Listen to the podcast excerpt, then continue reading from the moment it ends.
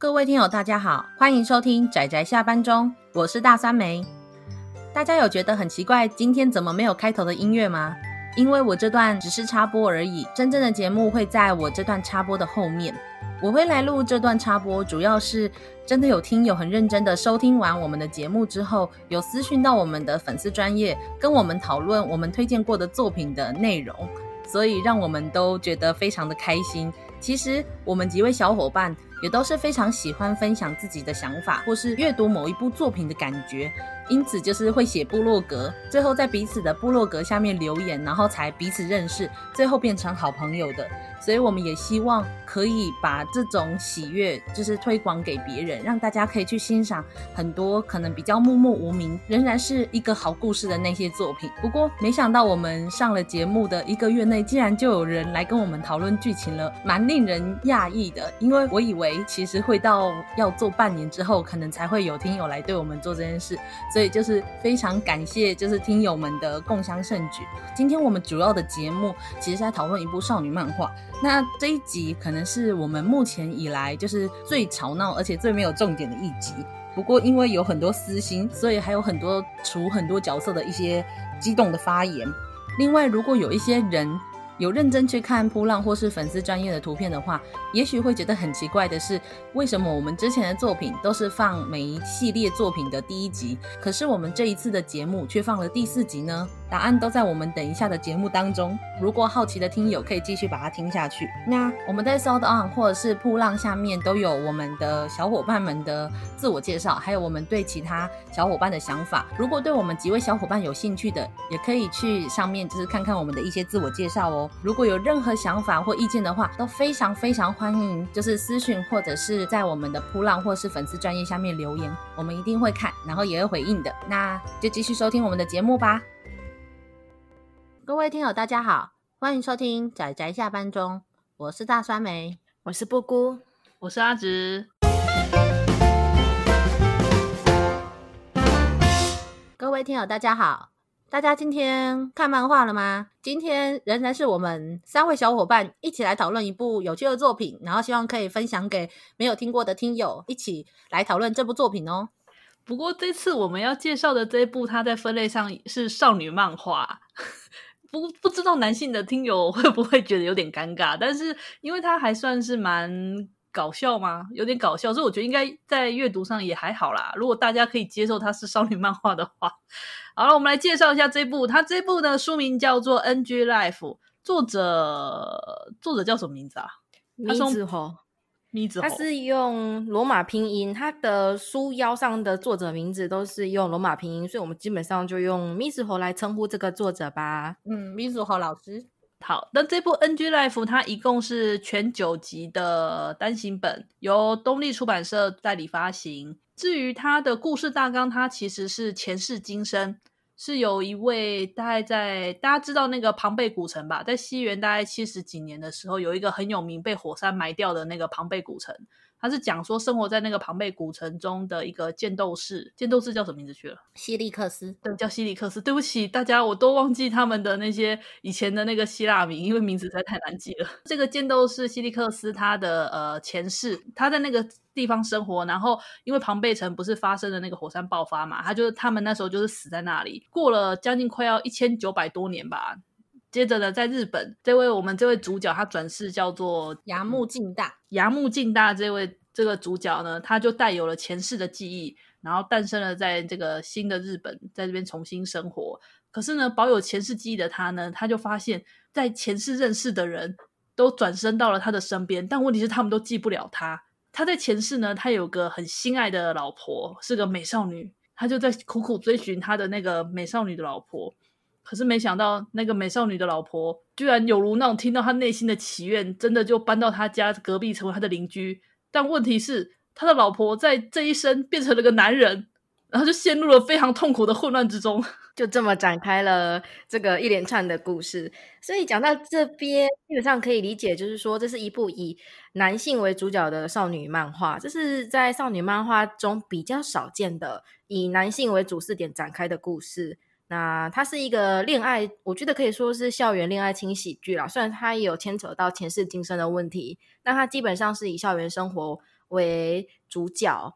就是那些校园会有的活动一样，要一个不漏落下的恋爱轻喜剧。嗯，对，而且转世的人其实还蛮多的，而且除了转世的人蛮多之外，还有很多都是性别倒错了。例如说，像他，呃，我刚刚有提嘛，他前世的老婆转这次转世变成一个很可爱的男孩子，而他前世最好的朋友也是男性的剑斗士，在这一生中，他却转世了一个很可爱的女孩子，就整个变得说，其实他身边很多人，他们都是一些性别倒错的状况，就搞得他。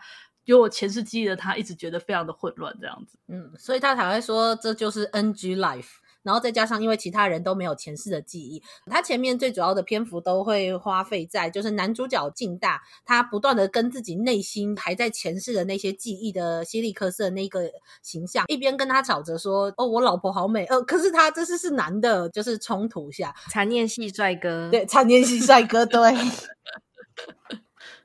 所以这样才念系帅哥让读者还蛮有亲近感的，不会是因为他是一个帅哥就有一种距离感，算是蛮友善的一部作品吧。对，读起来很友善。一开始把它当搞笑漫画看，我觉得都是 OK 啦，而且他也算是，我觉得他看一看之后还蛮感人的耶，就是以搞笑的方式开场，就是他你入故事之后，无意间就会发现。哎，有感动的东西这样直戳你的心灵，嗯，而且就是他虽然说乍看这个背景和这个设定是有点好笑的，是来自于男主角他心里的冲突，然后跟他很多表现出来很夸张，像是小剧场一样的行为。但是这个背景，他同时作者也赋予了他，其实在认真严肃的定义上的，就是对一个人的存在、对自我的认知，还有不愿意放下回忆的那一种无法与自己和解的那一种心思。我也觉得他描写的就是很好，是一个无论是以轻松诙谐，还是走一个。严肃认真的走向，其实都非常值得去讨论的一部作品。嗯，其实客观来讲，我觉得这在少女漫画中并不会说很少见，就是一边谈恋爱，一边解开一些内心的一些纠结。但是我觉得 NG Life 好在于说，它整体的节奏很棒，它在轻松诙谐的节奏中，嗯、然后顺便解开内心阴影。这个。节奏是非常顺畅的，嗯，对，它的平衡配比很不错，不会让你忽然觉得一大段都是非常令人沮丧、upset 的一个过程。它是一个一给你一点点前世的东西，然后又加倍的给你好笑的现世的东西，给它综合起来，一个平衡的配比。嗯，因为前世的故事大家都已经知道结局啊，就是全灭结局，大家都死在那个火山灰下的那个。悲惨结局，所以他就是过去篇很沉重、很难、很令人难过。那到了现代篇，就是他就用比较就是对比的手法，就变成是搞笑又幸福的呃未来吗？我觉得就是对比吧，对比对比，嗯、呃，对。然后在解开那些内心纠结的时候也很爽快啊！我好喜欢这个作者这个部分哦，就是他在很多地方处理都是很爽快利落的，没有太多内心纠结。嗯、最纠结的不是就是我们主角嘛？他他就是一个 标准的直男，标准的直男是没有办法接受我爱上一个男人这点。所以以我们角度来看，就觉得啊，你现在这个也 OK 啊，对。哎、我必须要说，在前面的是，虽然说这部有很多性别导错的笑点。但他其实以我来看啦，我我个人会看 BL，但我觉得他不到腐，或者是你会觉得有百合的成分，它是非常纯血统的少女漫画耶，这里也很令人惊讶，它是纯血统的少女漫画哦，嗯，纯血统，对，完全走 BG 向，里面没有一个 BL，对，他拿那些当笑点，但他没有去刻意卖腐或卖百合，真的是，就是少女漫画读者其实蛮，我觉得蛮开心的，看蛮开心看到的。如果以我的角度来看的话，其实我觉得他有一个很棒的，就是他一边主角进大，他到最后面跟自己和解，就大家知道，就是有一个美好的 ending，就是跟自己和解嘛。从放不下前世的记忆到最后和解这一段过程中，他不是。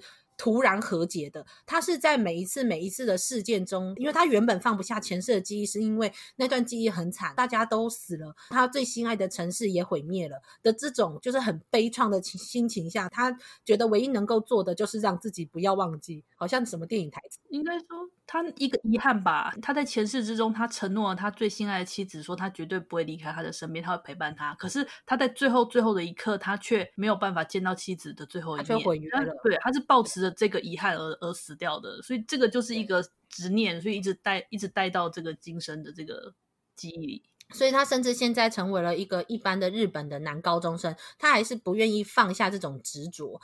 但是在他身边所有跟他前世相关的人，就是不仅转世了，而且都没有那些记忆的时候，他一边要以一个男高中生的身份，然后以跟这一群人是朋友的身份，然后完全过着跟以前的前世是记忆是完全相冲突的，就是完全不一样的生活的时候，从每一次每一次的事件就开始认知到说自己真的已经不再是以前的那个自己了。现在的自己已经是另外一个形式，虽然说也不能说完全的放弃掉过往跟就跟记忆，但是已经是成为了需要更往前走的那一种人生。我觉得他是在每一次和每一话的故事的进展中，最后走到了结局，就是跟自己和解的那个结局。我觉得这是一个剧情的。节奏跟剧情的安排非常好的部分，因为有很多可能少女漫画就会想说啊，这边就画一下前世，好，前世画完了，回忆杀完之后，然后就画一下现在搞笑，或是画一下现在的东西，然后他没有把这种东西去做一个串联。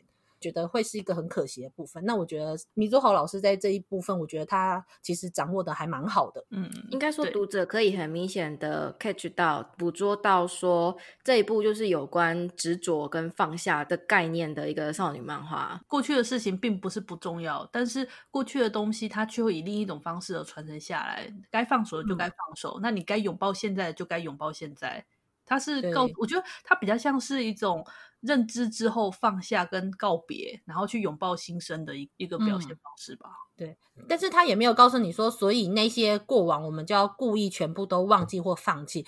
他到最后就是说，那就像相片一样，你原本会一直不断拿出来看的一本相片的本子，到最后你会越来越少拿出来看，到最后你会连。它被放在了柜子的深处，你都不记得。嗯，就是一种很自然的，就是真的是我们生活中一个很类似的形象。我觉得这个比喻非常的好。嗯，没错。对，除了主角这个角色刻画，还有其他角色，我就很想聊聊这部作品的其他角色，因为其他角色都超级有特色的。没错，这部就这边非常的有魅力。诶，说到那个执着与放下，它其实有一个我觉得蛮蛮明显的分界点，就是有一些前世的他的朋友们是拥有记忆的，但有部分是没有记忆的。嗯，对，然后有些是甚至是一开始有记忆，后来就忽然间没有记忆。然后你如果去细细的去分别，为什么他们拥有记忆，有些为什么没有拥有记忆，其实就可以理解到说执着跟放下他们之间的差别在哪里。对，嗯，拥有记忆的都是特别执着的那一些人。对对，就是反而是前世觉得已经心愿已了的人都放下了，所以转世之后都没有记忆。嗯，那我们的女主角啊，就是这部少女漫画的女主角，哎，这个女主角我觉得这个定义有点奇怪哦，对不对？哦，也是呢，也是 呢。那我们就直接用那个他的名字直接称呼他好了。好，好啊，好，好，秦泽美一。其实美一刚开始登场的时候，她的身份不是女主角哦。对，真的。好，一开始登场，我们应该是那个她的那个前世的那个老婆瑟莲娜。对，瑟莲娜，瑟莲娜转世过来的那个，我们这位、这位、这位玉珍。她叫什么去了？玉珍，又称玉珍。照理说，看起来大家一开始会认为玉珍，玉珍该不会变成女主角吧之类的。然后这一部就要变 BL 了。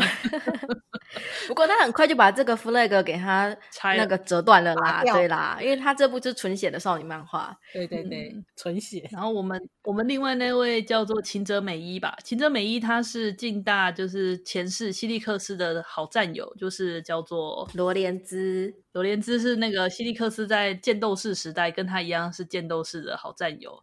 那转世之后变成了美少女秦泽美依、嗯、啊，我是比较习惯称她的姓氏秦泽啊，因为那个近大都是只叫她姓氏，所以我我就比较少称呼她的名字这样子。然后我真的要讲一下，嗯、我觉得秦泽美依真是个超级棒的女孩子，是我觉得棒到我觉得之后近大好像有点配不上她的程度。没错，虽然近大也不错啊，但是我真的私心觉得 这么好的女孩子。金大，你看看你对他做什么？这混蛋！哎，说不定这也跟那个我们是用男主角的视点去看故事有关系嘛？你毕竟是用男主角的视点，所以男主角那些很挫的，就是内心话都被你看光光了。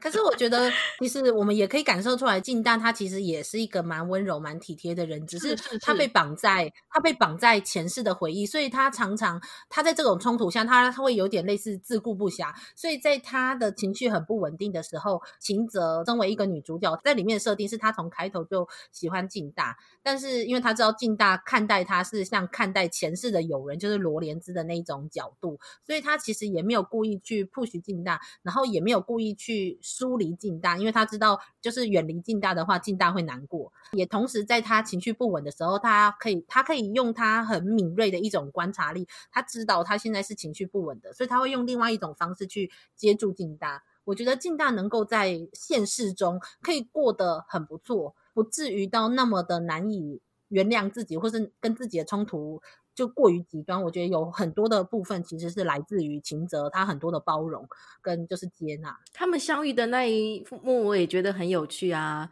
近代看到秦泽，就看到所谓的灵魂的颜色，认出说他是他前世的好友罗莲之之后，就直接哭了。对，眼泪就掉下来。在初次见面的女孩子面前直接哭，然后说：“请你跟我做朋友。”我不管怎么看都觉得这很诡异，一种令人发笑的诡异。对，然后秦泽就说：“嗯，可以啊，很有趣的样子。”然后那个金大就说：“我就知道你是这种人。”这种地方我真的觉得这一连串就是不知道为什么非常精准的打在人设上面，让我看得很过瘾。就是人设抓的很准，我非常的喜欢，而且又很特色，很有特色。对。罗莲兹也是个很有趣的角色，虽然很可惜，因为回忆片里面对他的描写篇幅很少，但是就是一个有点神秘，但是很为朋友着想的角色吧。他所刚你刚说的所有晴泽的特点，罗莲兹都有啊，但很微妙，就是你可以很清楚的区分出今世的晴泽跟前世的罗莲兹，所以你知道，我就特别想要提的，就是晴泽一开始就没有前世的记忆耶。在这么多小伙伴们，就是大家都在为前世纠结不休的时候，秦哲一开始就把这件事忘得一干二净了。他已经把前世完全放下，他在最开始就是完全提 女主角的。哎，不是，不能讲，我不能这样讲。可是你要讲的话，其实玉珍她身为她也是女主角、男主角、男配角，她也是放下。我觉得这是跟他们的遭遇一样，就是当年的罗莲芝，她身边有这些人，她觉得很幸福，她不会觉得她的结局有什么不好，那是她觉得她可以想出来最好的结局了，她很满足。对，所以玉珍也是，就是她前世瑟莲娜，瑟莲娜前世也觉得她那样的结局她很满足了，是没错。就是前世觉得满足的人，嗯，他们都在那个时候就放下来了。嗯，反而是这这一世，就是我们后来也会随着故事就会发现，保有前世记忆的那些人，都是对着前世那些记忆有着非常深刻的遗憾，就是憾恨的那一些人，他们放不下，放不开。对，我们刚刚有提到嘛，所以说如何看看这些角色，其他的角色也是慢慢放下来，也是一。呃，也是这部的看点啦，因为除了静大他自己要去放下他的他自己的内心，去处理到他内心的情绪之外，其他角色他们也有自己的一些要处理的东西。例如说，我记得到中后期不是那个比较近乎反派的那个角色登场吗？没没错。近乎反派，近乎反派。你说戴洛兹吗？对啊，对呀，他算反派吗？他有一个反派的假象啦，就是在近大的回忆里面，这个人担任的就是反派，但他实际上并不知道戴洛斯跟阿格莱雅前世发生什么事情。真的，嗯，所以这部分就会用另外一个视点，用他们两个配角的视点去讲前世的故事，你就会知道这个角角色并不是反派。就反英雄吗？黑暗英雄，黑暗系英雄。我莫名的，你要讲特别喜欢阿格莱雅，或是特别喜欢戴洛斯，好像没有。可是我蛮喜欢他们之间的关系的。他们两个，阿格莱雅，阿格莱雅这个角色，我对他难以有代入感诶。虽然他是那种所谓的坚韧不拔，然后呃很有远见的那种很厉害的那种大小姐的那种，就是贵族吧，他就是很有贵族风范。可是其实我对他很没有代入感诶，我反而比较喜欢那个。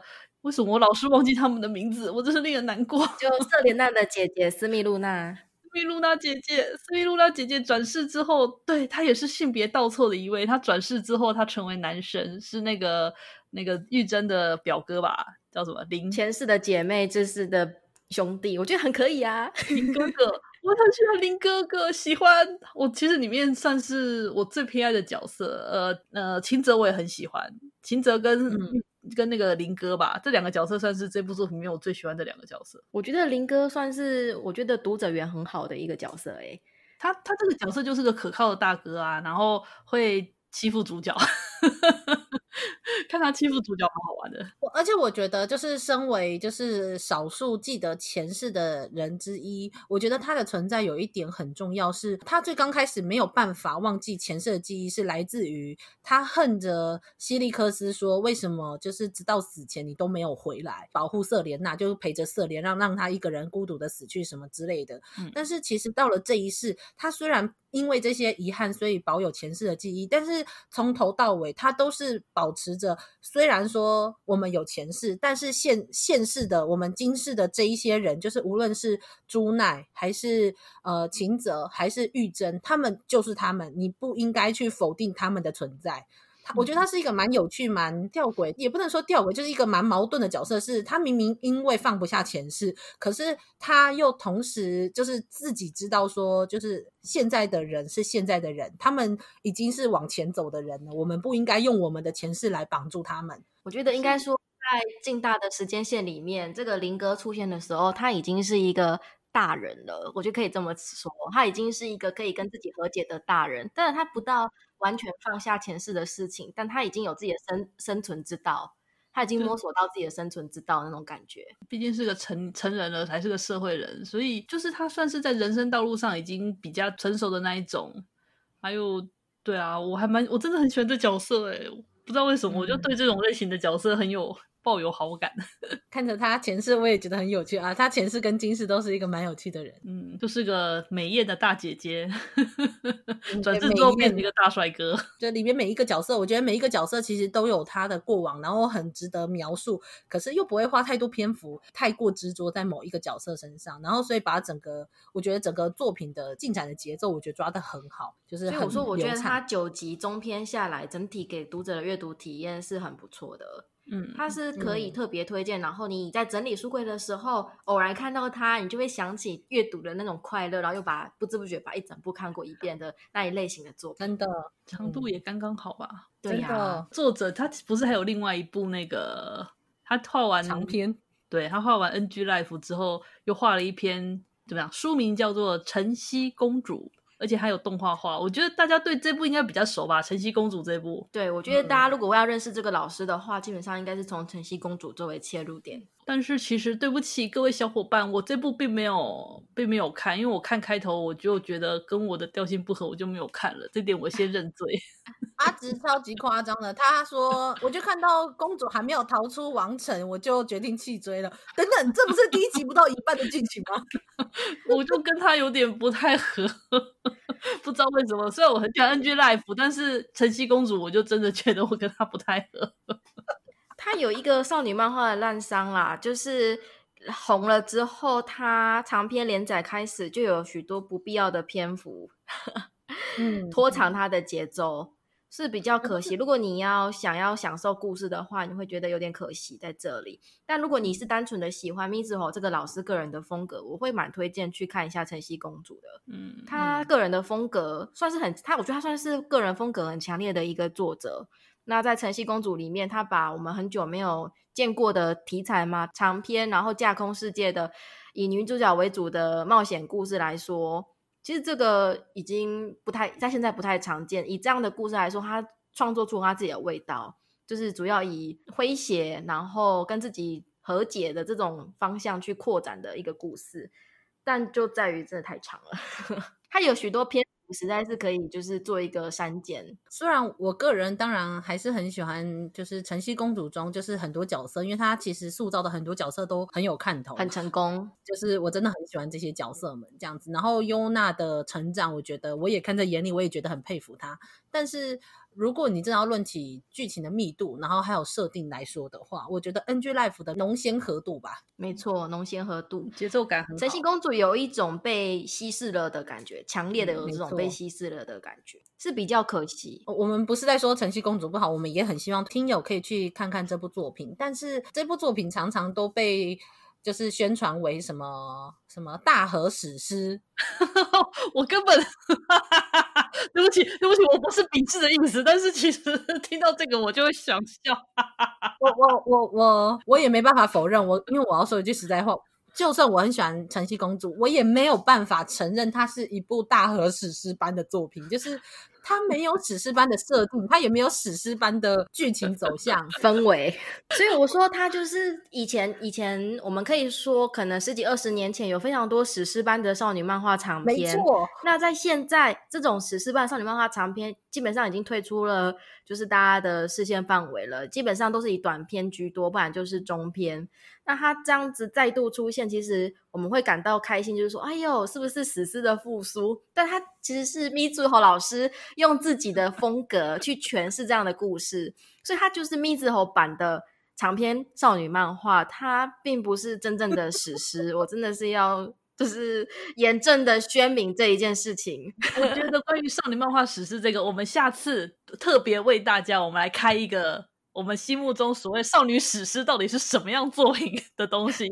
对，所以我们这次我们先 OK，我们先回来，我们先回来，我们这次 NG Life，那我们已经介绍完晨曦公主，就是她作者作者之后了。那我们回到这个 NG Life 里面，你们还有什么特别想讲的地方？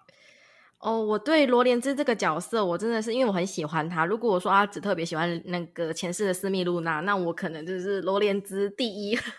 对，那我想要特别提的就是，我们在小伙伴在讨论这部作品之前有先聊过。那令我惊讶的是，关于罗莲芝前世到底喜欢的是谁？谁这件事情，我们现在三个人答案都不一样，那太神秘了。而且重点是我内心，我内心就是非常的觉得就是这样子啊。那 没错，但一问下来，大家都是异口同声的说出不同的答案。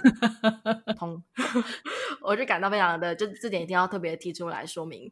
因为这在我们小伙伴之间很少见，基本上我们大家都可以猜得到彼此会比较喜欢哪一些地方，但是很少很少见，就是这个地方是我们大家都不同意见，所以瞬间就是会有这我真的瞪大了眼睛，瞪大了眼睛。罗莲之前世的故事在 NG Life 九集里面，基本上只有一个小短片去说明他以罗琳兹为主视角看到的故事，那主要就是他获得救赎的过程，他并没有在感情线上多加琢磨。那我们小伙伴们主要有三个分支吧。我个人是认为他对于主角西利克斯的未婚妻瑟莲娜是抱持着就是有一点好感的那种感觉。嗯，那阿直，阿直我，我我其实忘掉我当时说了什么耶。你说阿格莱亚？哎、欸，没有，你是哎、欸、没有，你是说你是说西利克斯？对啊，我觉得罗莲兹他应该是喜欢西利克斯的，只是因为在当时那个情感好像。不是能说出来，所以他当时也是就只是以朋友的身份，我是我是这么觉得啦，不觉得吗？那大酸梅呢？我我是阿格莱亚派，但是我可以告诉你，因为我记得在某一集的后面，他的罗莲兹的介绍里面，他有说，就是罗莲兹他认为他这辈子可以愿意为其赴死的有三个人，一个是瑟莲娜，一个是菲利克斯，一个是阿格莱亚，我们三个都齐了。我觉得就是这样啊，就是一个，其实我因为我觉得罗莲兹。无论真的是喜欢我们我们说的三个人中的哪一个谁，都不是一个他可以说出口的对象。没错，哦，对啦，一个是朋友的老婆，嗯、一个是朋友本身，一个是他的主人。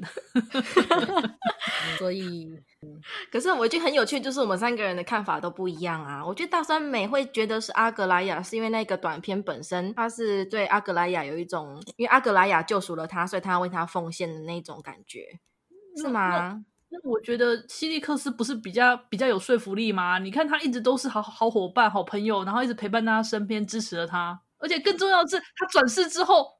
他转世之后还是喜欢着那个啊，现在的静大啊，以前喜欢西利克斯，现在喜欢静大，不觉得比较有说服力吗？阿紫，我跟你说，我在看的时候有特意，就是我，因为我平常是，其实我是这三个人里面平常看 BL 看最多的。我在读的时候，我的确有故意用我的俯俯眼，就是想要试着去找出蛛丝马迹，因为我比较想要这样相信。但是我看了一圈之后，我觉得前世他对西利克斯真的是。好朋友的感情，我自己判断是这样子，真的。而且如果你要这样讲的话，那这样的话，谢利谢利克斯他喜欢瑟莲娜，他这次还不是喜欢裸莲兹？您您说的没错，对啊，哇，你说服我了，是吧？我我觉得我会，我应该是说，我觉得莫名会让我有这个感觉，是因为那个时候是他帮阿格莱雅在他的寝室里面画画，阿格莱雅对着他说：“与其带着剑站在这种地方，拿着画笔还要更适合你啊。”然后那个时候他的那个表情，就是一直在我的心里，我觉得有点微妙，就是我很难，你要说这是一个一般的表情。当然也可以这样讲，可是我不知道为什么，我觉得那个表情莫名的打动着我。我觉得说不定这一个人是默默的记着，就是把这一个看看到本质，对不对？就是他真正的本质跟他的内在喜欢的东西，他被人家看到、被人家理解的感觉，对。所以他为了，就算他再什么喜欢画画，然后也的确就是愿意为希利克斯就是挡剑，但是真正他为其拿起剑的不是希利克斯，也不是瑟莲娜，他真正拿起剑的是是阿格莱雅。那先换我辩论了吗？好，行。辩论的时候，我们现在在辩论他心归心有心归所属。哎，哦，我个人因为我个人的美美感审美观就会觉得是瑟莲娜开启了。罗莲兹这一系列，他会认识希利克斯，会认识阿格莱雅，一切都是因为瑟莲娜开头。那他对瑟莲娜，我觉得一开始应该也没有到那种恋爱般的感情，就是当做妹妹一样。原作里也这么写的，就是当做妹妹一样。但是他就这样看着希利克斯，甚至当助攻的过程，我就觉得，嗯，感觉还是有一点微妙的情愫在发酵。我个人是在那些。场景里面嗅到了不一样的味道。虽然我比较偏向于说想要去寻找它跟希利克斯的蛛丝马迹，我是在阅读的时候有这样的，就像这样的偷偷的私心。但我看了一圈，我还是觉得瑟莲娜。哎呦！结果变成现在三个三个路线，就只有我的路路线最最薄弱，怎么会这样？我是不是应该主张一下？没有，没有，我没有，没有。我觉得就是，可是我要先说一句实在话，如果你真的要讲的话，我觉得你要说他对希利克斯，我觉得不是没有没有感情，一定有的啦。人都是有各种，啊，只是说是不是恋爱这个感情就是一个大灾问，一个罗生门。我觉得，我觉得，我觉得，等等，我要觉得，我觉得这是来自于罗莲兹他的身份跟他的经历。你会发现这一些人。为什么对他来说如此的重要？是因为他们在他的人生中给了他，就是对于人的。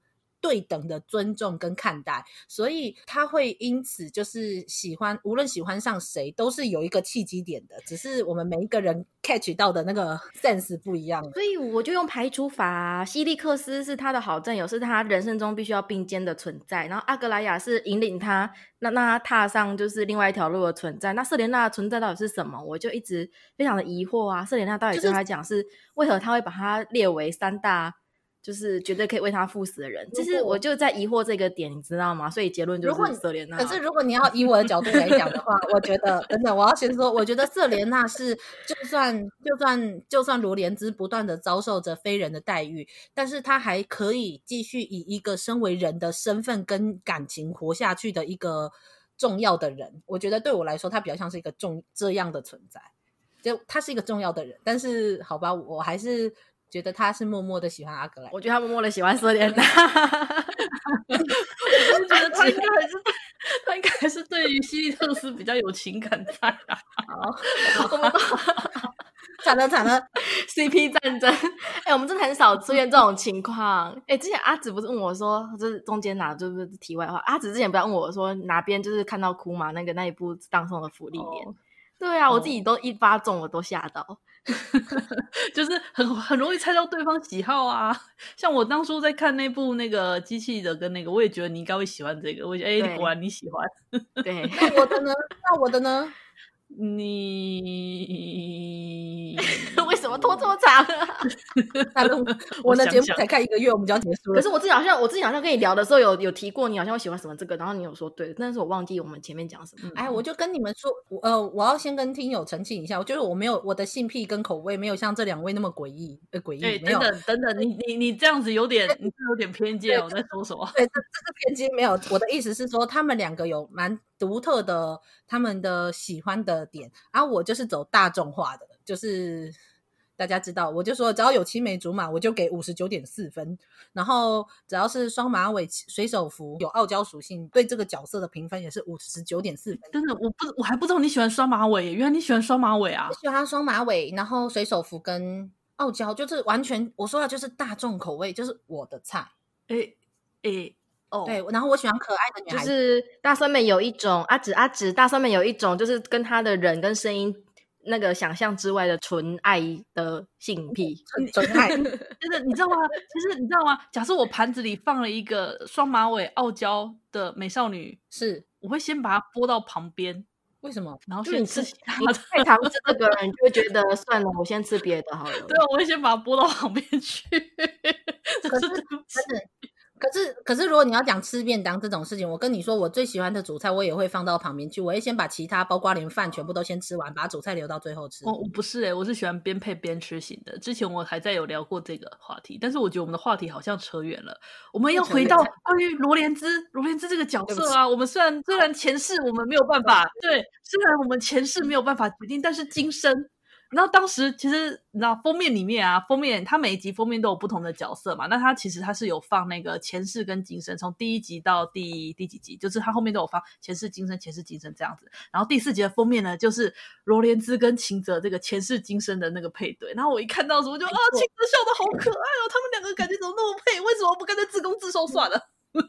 真的，人生第一次就是这么支持自攻自受，竟然是一部少女漫画。就是你知道看到第四集的封面，你们一定也能够理解我的。